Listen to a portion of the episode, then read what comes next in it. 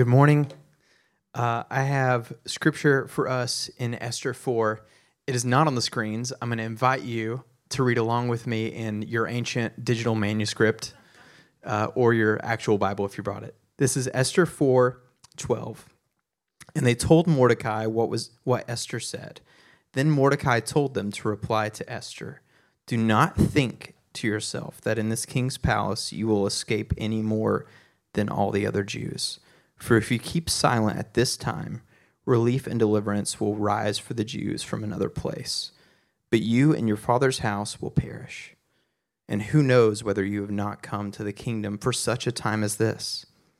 Then Esther told them to reply to Mordecai Go, gather all the Jews to be found in Susa, and hold a fast on my behalf, and do not eat and do not drink for three days, night or day.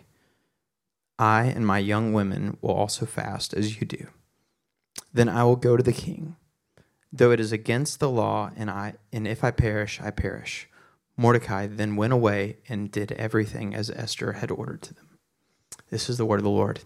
Would you welcome Stacy? Thank you for the opportunity to come and spend some time with you this morning. Um, it is so sweet to be with you. And as as Julie and others were leading in worship this morning, I thought, ooh, this church worships. There is a heritage here. And somebody sitting in this section in particular, I heard you, and I heard just the way that you worshiped with a lot of power and might. And I'm so glad to be with you. Thank you for having me, Brad, and thank you, Fellowship West, for allowing me to be here. I always find that when it comes to teaching the Word of God, if the people of God know a little bit about who stands before them, they're able to sink in and relax into what God has for them. And so I am Stacy Tafau, as Brad said. I am the beloved daughter of God who is learning to live into the deepest and truest identity that God has written for me. I am wife to Elijah Tafau, sitting there on the third row, and mom to Olivia and Isaiah, who will hate that I have put the spotlight on them. But I love to teach the word, and I am eternally captivated by the process of looking more and more and more like Jesus. I'm passionate, as Brad said, about the work of spiritual formation, of learning to do and say the things that Jesus himself did and said. And I want you to know that as a child, the book of Esther was my favorite book of the Bible. One of my other favorite non canonical books that I would read would be like Nancy Drew series or anything written by Judy Blume. And whenever my mom, I'm one of nine, whenever my mom would take us to church, I would always manage to sneak in a book that was not the Bible. And I would insert it into my Bible. And then when the pastor said, Turn with me if you will, like back in the old school Southern Baptist days, turn with me, if you will, to John chapter 1, I would, mm-hmm. and I would do the actions of turning in my Bible, but it really was a Nancy Drew mystery novel.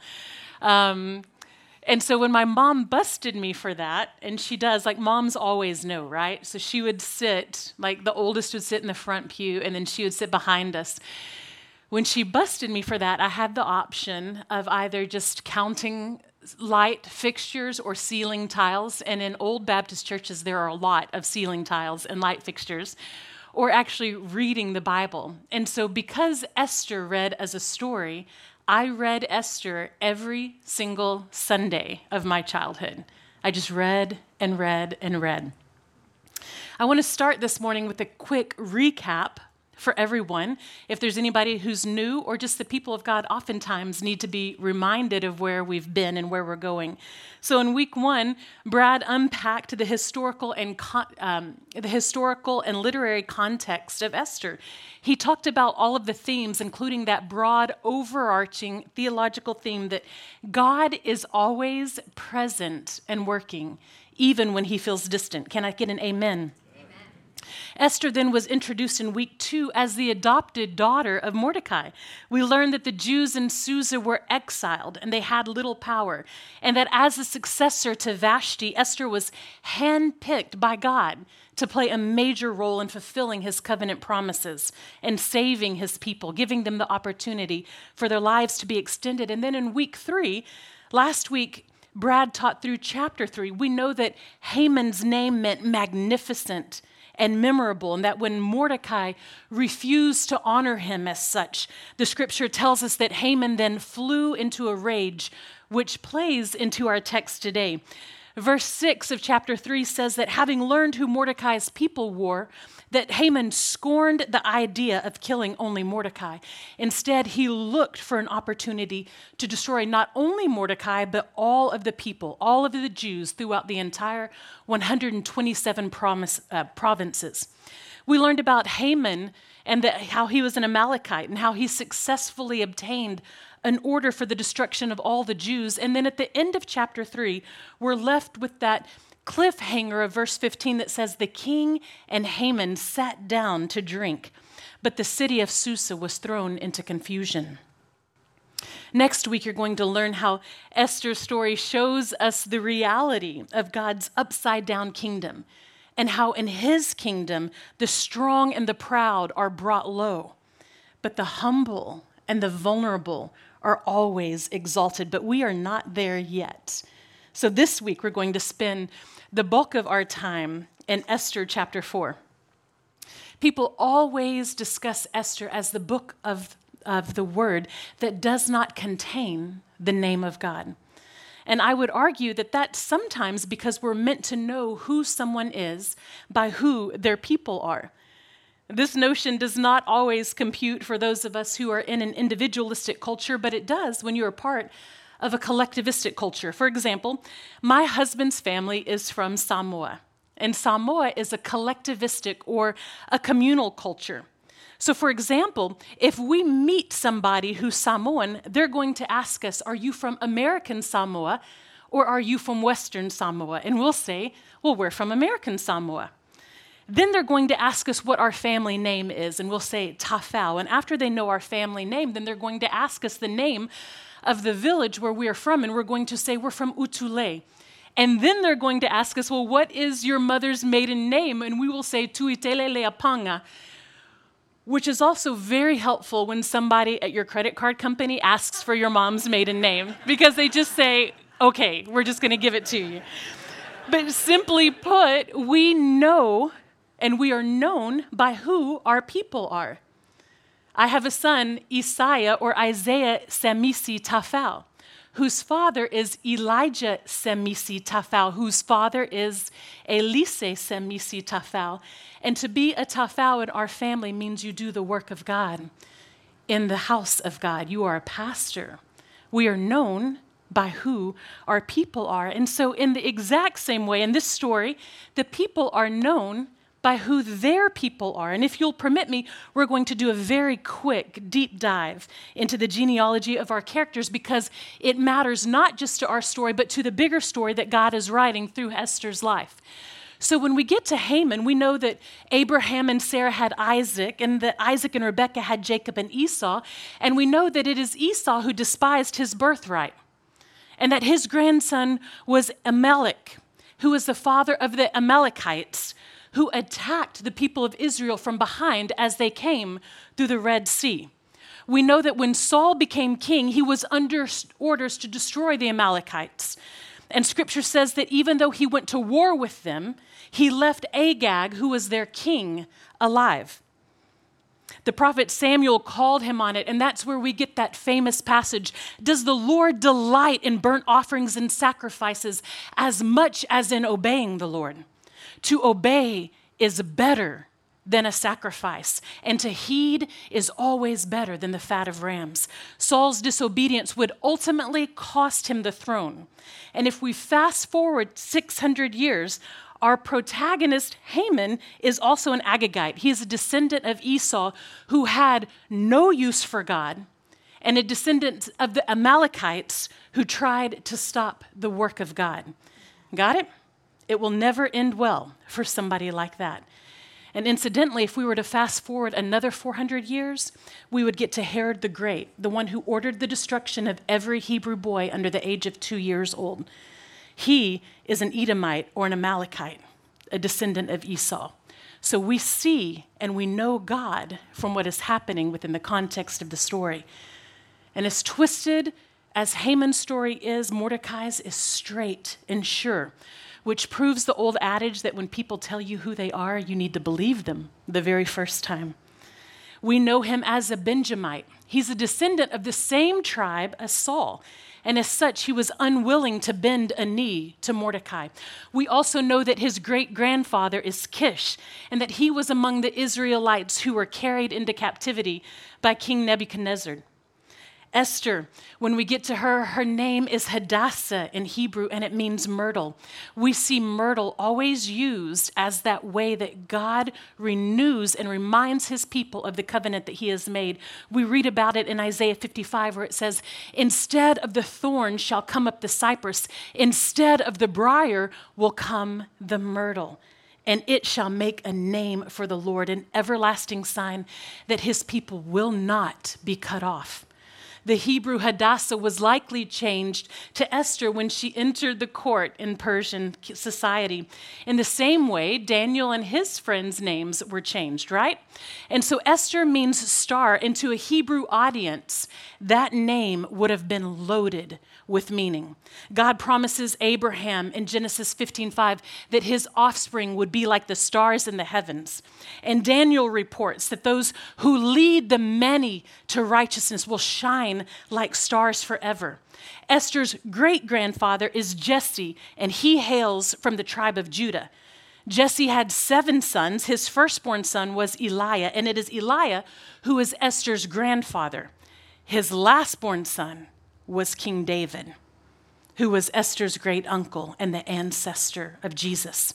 So, in perhaps the most famous star reference that we know in the scripture, when the Magi came to Herod, Herod to look for the newborn Christ, they tell Herod, We have seen the star in the East. And scholars think that it is likely that they simply referred to the book of Esther and the other scriptures that were left behind by the Israelites when they went back to Canaan. And they were, in effect, saying, We have read your story and we understand it. We've read your story and we understand it. And so when we get to genealogy passages on our read through the Bible and we think, for crying out loud, why does this matter? Let me tell you, it's in there for a reason and it matters very much indeed. We are known who we are. People know who we are by who our people are. Amen? So in Esther 4 1 to 4, we read, When Mordecai learned all that had been done, he tore his clothes and he put on sackcloth and ashes, and he went out into the midst of the city, and he cried out with a loud and bitter cry. He went to the entrance of the king's gate, for no one was allowed to enter the king's gate clothed in sackcloth. And in every province where the king's command and his decree reached, there was great mourning among the Jews, with fasting and weeping and lamenting. And many of them lay in sackcloth and ashes. When Esther's young women and her eunuchs came and told her, the queen was deeply distressed. She sent garments to clothe Mordecai so that he might take off his sackcloth, but he would not accept them. Immediately out of the gate, the stage is set. We see mourning, fasting, weeping, and lamenting. One translation also tells us that Esther writhed in great anguish. She was in the palace, so originally she did not know what was going on. But we know that sackcloth and ashes are rituals of lament. And that custom points to the fragility of human life, knowing that we have come from dust and we will return to dust. Last week, Brad said, lament is the right response to injustice because it allows us to honestly express our sorrow to God while trusting in the goodness of God expressing our sorrow to God while trusting in the goodness of God. And he shared two reasons why this is important. Number one, he said it centers our response on God. Do you remember? He said if you don't center your response on God, you will run the risk of doing things out of your flesh. You will run the risk of being motivated by an unrighteous anger rather than a righteous anger. And every time that happens, the agenda of God will get hijacked and it'll go off course. The second reason he said that it's important for us to lament while trusting in the goodness of God is that doing so helps us to cultivate a God formed response. Fundamentally, lament is the act of going to God with all of our sorrow, with all of our sadness, sometimes with our sickness, and even our sin, and saying, We have nothing We are bankrupt and the balance is coming due, and we need you to step in. As we drop into verses 5 to 11, we see Mordecai beginning to develop that God formed response. In verse 5, it says Then Esther called for one of the king's eunuchs, and he ordered him to go to Mordecai. He went out to Mordecai in the open square of the city in front of the king's gate. And he told, and Mordecai told him all that had happened and the exact sum of money that Haman had promised to pay into the king's treasuries. Mordecai also gave him a copy of the written decree issued for their destruction, that he might show it to Esther and explain to her and command her to go to the king. And he went back to Esther, and he told her all that Mordecai had said.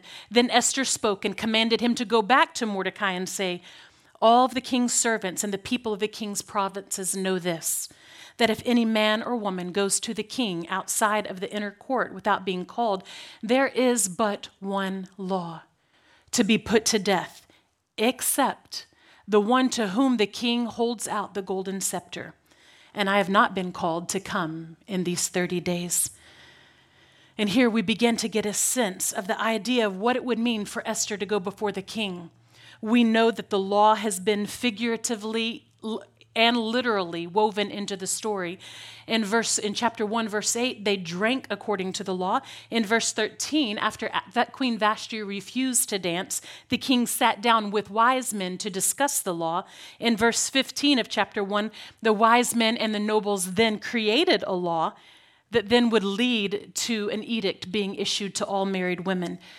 But there is a divine moment at play, and the law will play into it. And that leads us to the climax of our passage today in verses 12 to 17. And they told Mordecai what Esther had said. And Mordecai said to them, Reply to Esther, do not think to yourself that in the king's palace you will escape any more than all the other Jews. For if you keep silent at this time, relief and deliverance will rise for the Jews from another place. But you and your household will perish. And who knows that you have not come to the king for such a time as this? And Esther replied, Go and gather all the Jews to be found in Susa, and do not eat and do not drink for three nights, and my maidens will fast as you do, and then I will go before the king, and if I perish, I perish. Mordecai's words to Esther were sharp, and they were very much to the point. He clearly said, Relief and deliverance will rise from another place. There's something powerful and profound here about Mordecai's deep belief that deliverance would come. He knew the particulars of what it meant to be one of God's covenant people. But the question before Esther was whether or not she would get to be a part of it. And it is the same question before all of us. Will we get to play a part in the divine work that God is doing in our generation and in our time? When I prepare for a message, I just read the text over and over and over again. And as I did, I was struck by Mordecai's confidence in verse 14, where he says, Relief and deliverance will rise. And he says, But it would rise from another place. That Hebrew word for place is the word makom and it has a double meaning. First and foremost, it just means what it states a place. It's the word that is used in Genesis 22 when we read, On the third day, Abraham looked up and he saw the place in the distance, the place where he would sacrifice his son Isaac, Mount Moriah. In Genesis 28, when Jacob had deceived Esau and he was running for his life. It says in the scriptures that he fled in the direction of Mount Moriah. We read in Genesis 28, verse 11, when he reached a certain place, he stopped for the night because the sun had set. And he took one of the stones and he put it under his head and he laid down to sleep. And as he slept, he had a dream where he saw a ladder reaching down to the heavens. The scripture said he saw angels ascending and descending, and there above it stood the Lord, and he said, I, I am the Lord your God, the God of Abraham and Isaac. I will give your descendants the very place where you are lying. And in verse 16, we read Then Jacob awoke from his sleep and he said, Surely the Lord is in this place, and I did not know it. So while that first meaning of Makom denotes a place, the second meaning is even better. Because when Jewish scholars wanted to indicate God being omnipresent, they would use the rabbinic name for God, Ha Makom, which means capital T, the, capital P, place, which indicated anywhere, everywhere, and wherever the Holy One dwells. Do you get that? Ha Makom, the place, capital T, capital P. And what that means is this that when Jacob's grandfather Abraham came to the Hakom place of Mount Moriah, he would encounter the omnipresent Ha Makom. And when Jacob came to a certain place, Makom, he too would encounter Ha Makom, the presence of God. Come on. So when Mordecai tells Esther, relief and deliverance will come for the Jews from another place, he is hinting in that moment at Ha Makom. And so while God's name may not formally appear, you can be sure that he is quite present. What does that mean to you today? That if there are times when the Father is silent, you can know that He is present. He is Ha Makom. And Mordecai finishes by telling Esther, hey, if you're silent, you can be assured. You can be assured that God will use someone else, but that you and your family will perish. And then comes the first of two powerful declarations in the book of Esther. Who knows whether you have come to the kingdom for such a time as this? And that one statement is all Esther needed to spring into action she commands Mordecai to gather all of the Jews in Susa and to fast for three days and nights. Why? The response of fasting. Because self sufficiency sometimes is not the option. And I would dare say that most of the time, self sufficiency is not the option. There are times we have to reach beyond the physical into the divine and bring forth the treasures that are there. We see a similar response from the prophet Ezra. It says, At the evening sacrifice, I rose from my fasting with my garment and my cloak torn, and I fell on my knees and I spread out my hands to the God of heaven. The prophet Nehemiah felt similarly. As soon as I heard these words, he writes, I sat down and wept and mourned, and I continued fasting and praying to the God of heaven when your life gets desperate. Try that on. When we talk about practices, that is chief among them. There's a way that getting into the presence of God gives us the opportunity to behold the face of God, and it is in front of God that we are transformed, that all bets are off, and we know our God, and we begin to know ourselves as His people, which leads us to the second most powerful declaration in the book of Esther. And if I perish, I perish. While Esther was completely set on getting into the presence of God, she knew that fasting is not a way to manipulate the hand of God.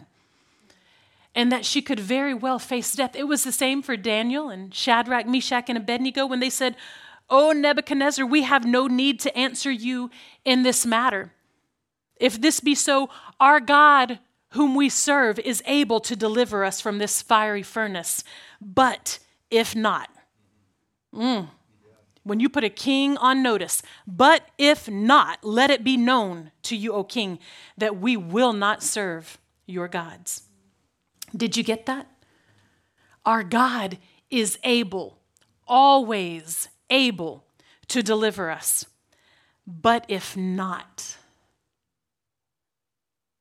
our path is still set before us. If I perish, I perish.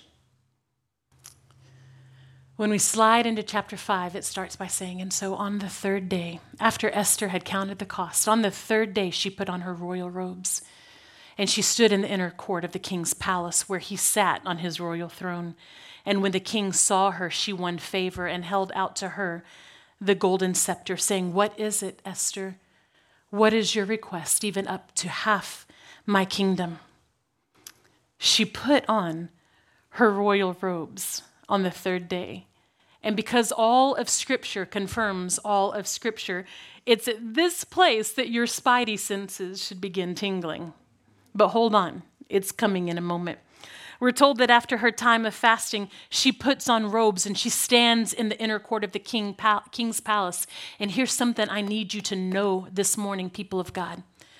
When we are called to do the work of God, we can move with the anointing and the authority of God.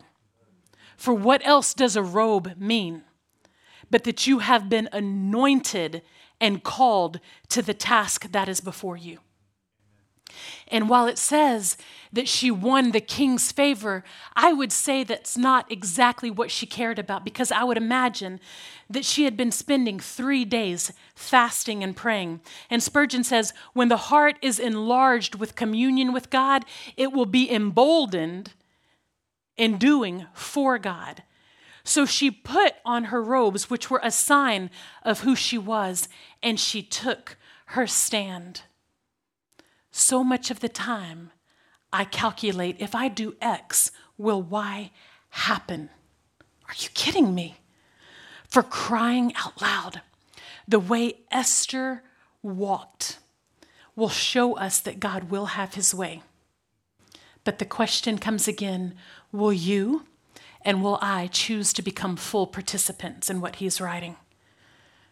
As she stands, even though she knew that she would that she would hopefully receive favor from the king, I believe she walked there armed with the knowledge of God's favor over her.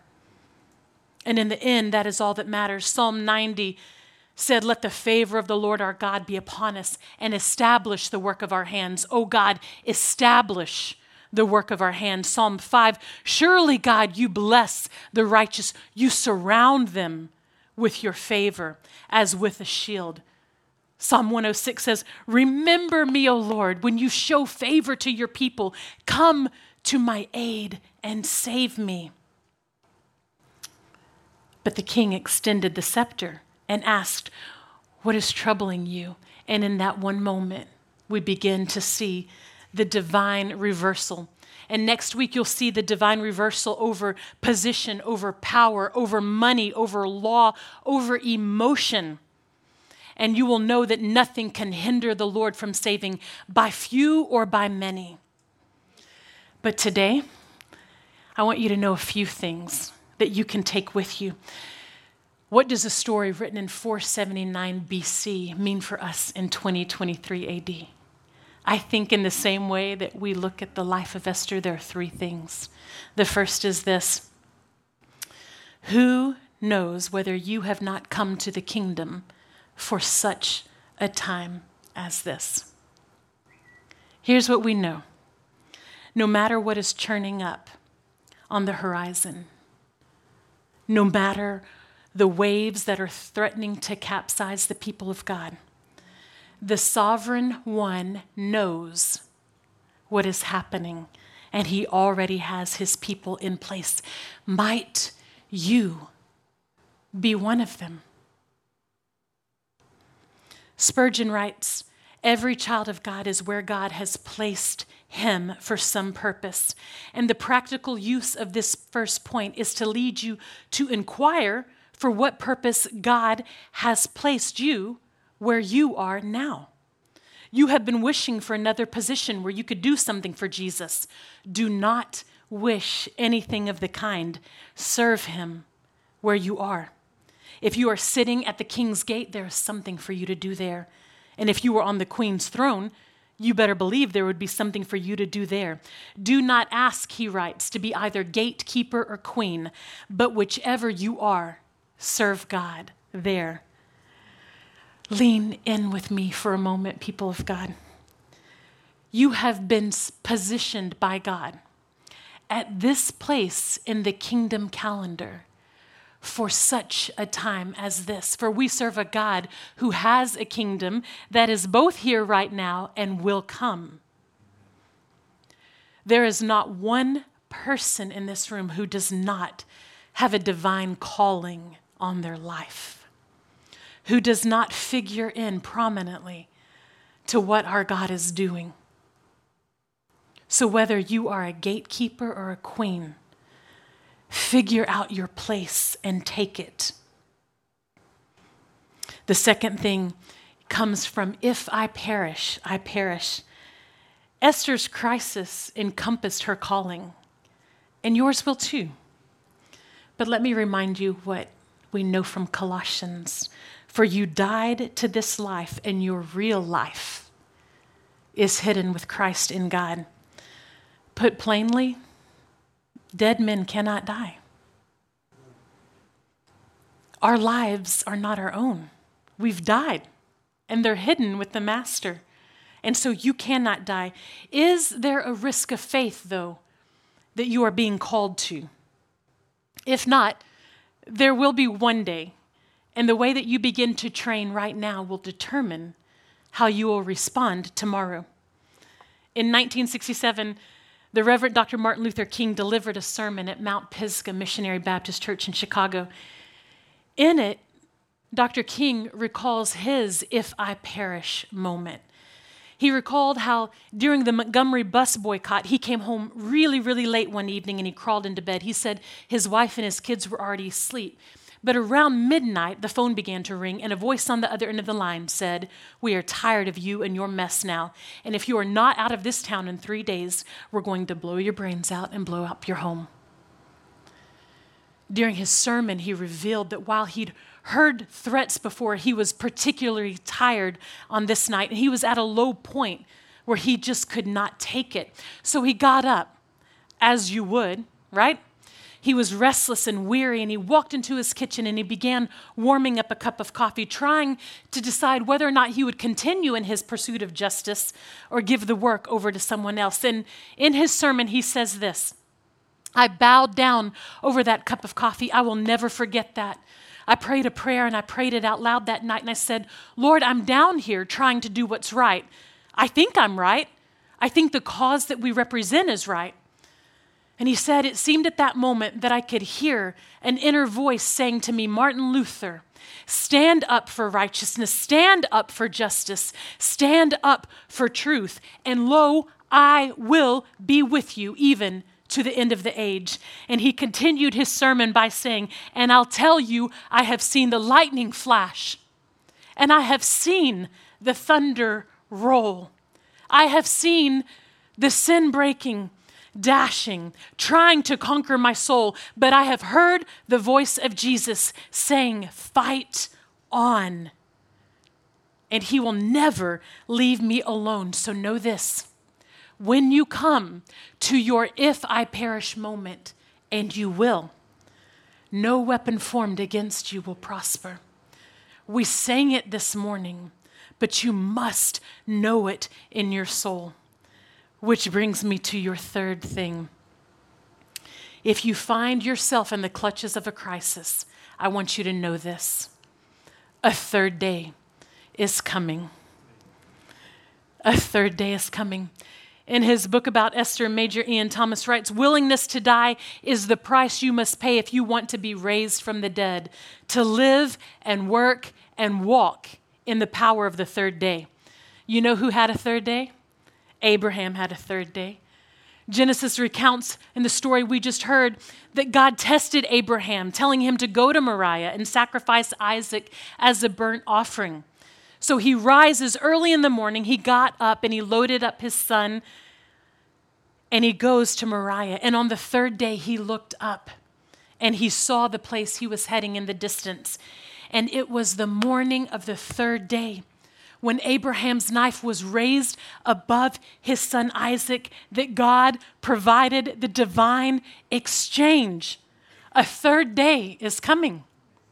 Joshua and the Israelites had a third day when they moved out into the promised land and into Israelite and in, I'm sorry, into enemy territory. We're told that early in the morning, Joshua and all of the Israelites went to the Jordan where they camped before crossing over. And after three days, the officers came throughout the camp, stirring up the people, telling them what to do. They said, When you see the ark of the covenant of the Lord your God and the priests who are carrying it, you too move out from your positions and follow it because you have never been this way before. And so it was on the morning of that third day that the priests carrying the ark stepped into the river Jordan and the waters piled up as a heap, and the people crossed on dry ground to the land that had been promised but had never been claimed. A third day came for them. Jonah had a third day when he spent some time in the belly of a well, when the Lord told him, Go to Nineveh and preach against his wickedness, but he ran. He ran from the Lord and he boarded a ship. And you might be tempted to run from the Lord and board a ship that is bound elsewhere. But it says that the Lord sent a great and a violent wind that threatened to break the ship up. And after being thrown overboard, we all know how it ended for him. He was swallowed by a fish and was in his belly for three days and nights. But when he was spat up on the third day, he obeyed and he warned the people, and God relented and saved them from destruction. A third day is coming. And Jesus, he had a third day. In Luke 24, it says, On the third, first day of the week, very early in the morning, the women took the spices that they had prepared and they headed toward the tomb. They found the stone had been rolled away. While they were wondering about not finding the body of Jesus, two men stood before them. Why do you look for the living among the dead? He is not here, He is risen. And on that third morning, all truth was vindicated. And Jesus was discovered to be the Son of God, the head of the church, the body, the beginning, the firstborn from among the dead, and preeminent over everything. Hear me, friends. If God prepares you to, to seize a divine moment, and He will, it might not look like Esther's, but it will be a divine moment nonetheless. If you, like Esther, come to an if I perish moment, when you do, you can know that a third day is coming. And because God is sovereign, you can put on your royal robes and you can remember who and whose you are.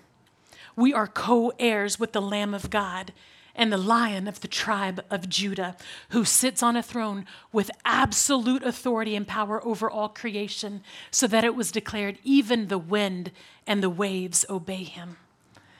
And when that happens, like the prophet Isaiah, you will say, I rejoice greatly in the Lord. My soul exalts my God, for he has clothed me with garments of salvation in the same way he did the people of Israel. He covered them in his robe of righteousness. Amen? Amen. Amen. Will you pray with me? Abba, we love you. There's no one like you. Your word that, that spans all time has details that are so tiny, that matter to us and matter to our lives in this time. We want to say that we love you we want to say that there is no one like you. We want to say that you reveal yourself to your people. And as you do, you call us continually higher up and further in to the things of the kingdom. God, we, we thank you for the story of Esther. How hard it is as your people to often live on the knife's edge but on this day, we declare that we're not looking to the law to save us. We're not looking for a king's favor when we have the favor of our God. You've always intended for us to be a peculiar kind of people. It was always your intent. You never imagined it any way different a people whose hearts were turned toward yours, whose faces were lifted toward yours. And God, we want to declare that, We believe our lives exist at this time in the kingdom calendar for such a time as this. We want to confess that, that there will be days where we feel like we're perishing, but we will declare your name and your goodness, the fact that you are faithful and true to be sovereign over our experience.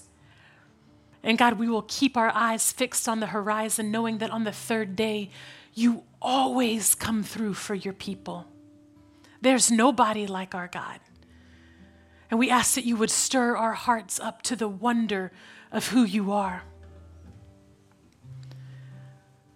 So often we, we forget and we grow tired and weary. Teach us what it looks like to rest. Teach us what it looks like to rest. We love you, Father. We love you. And we pray these things in the name of your Son, Jesus. Amen and amen.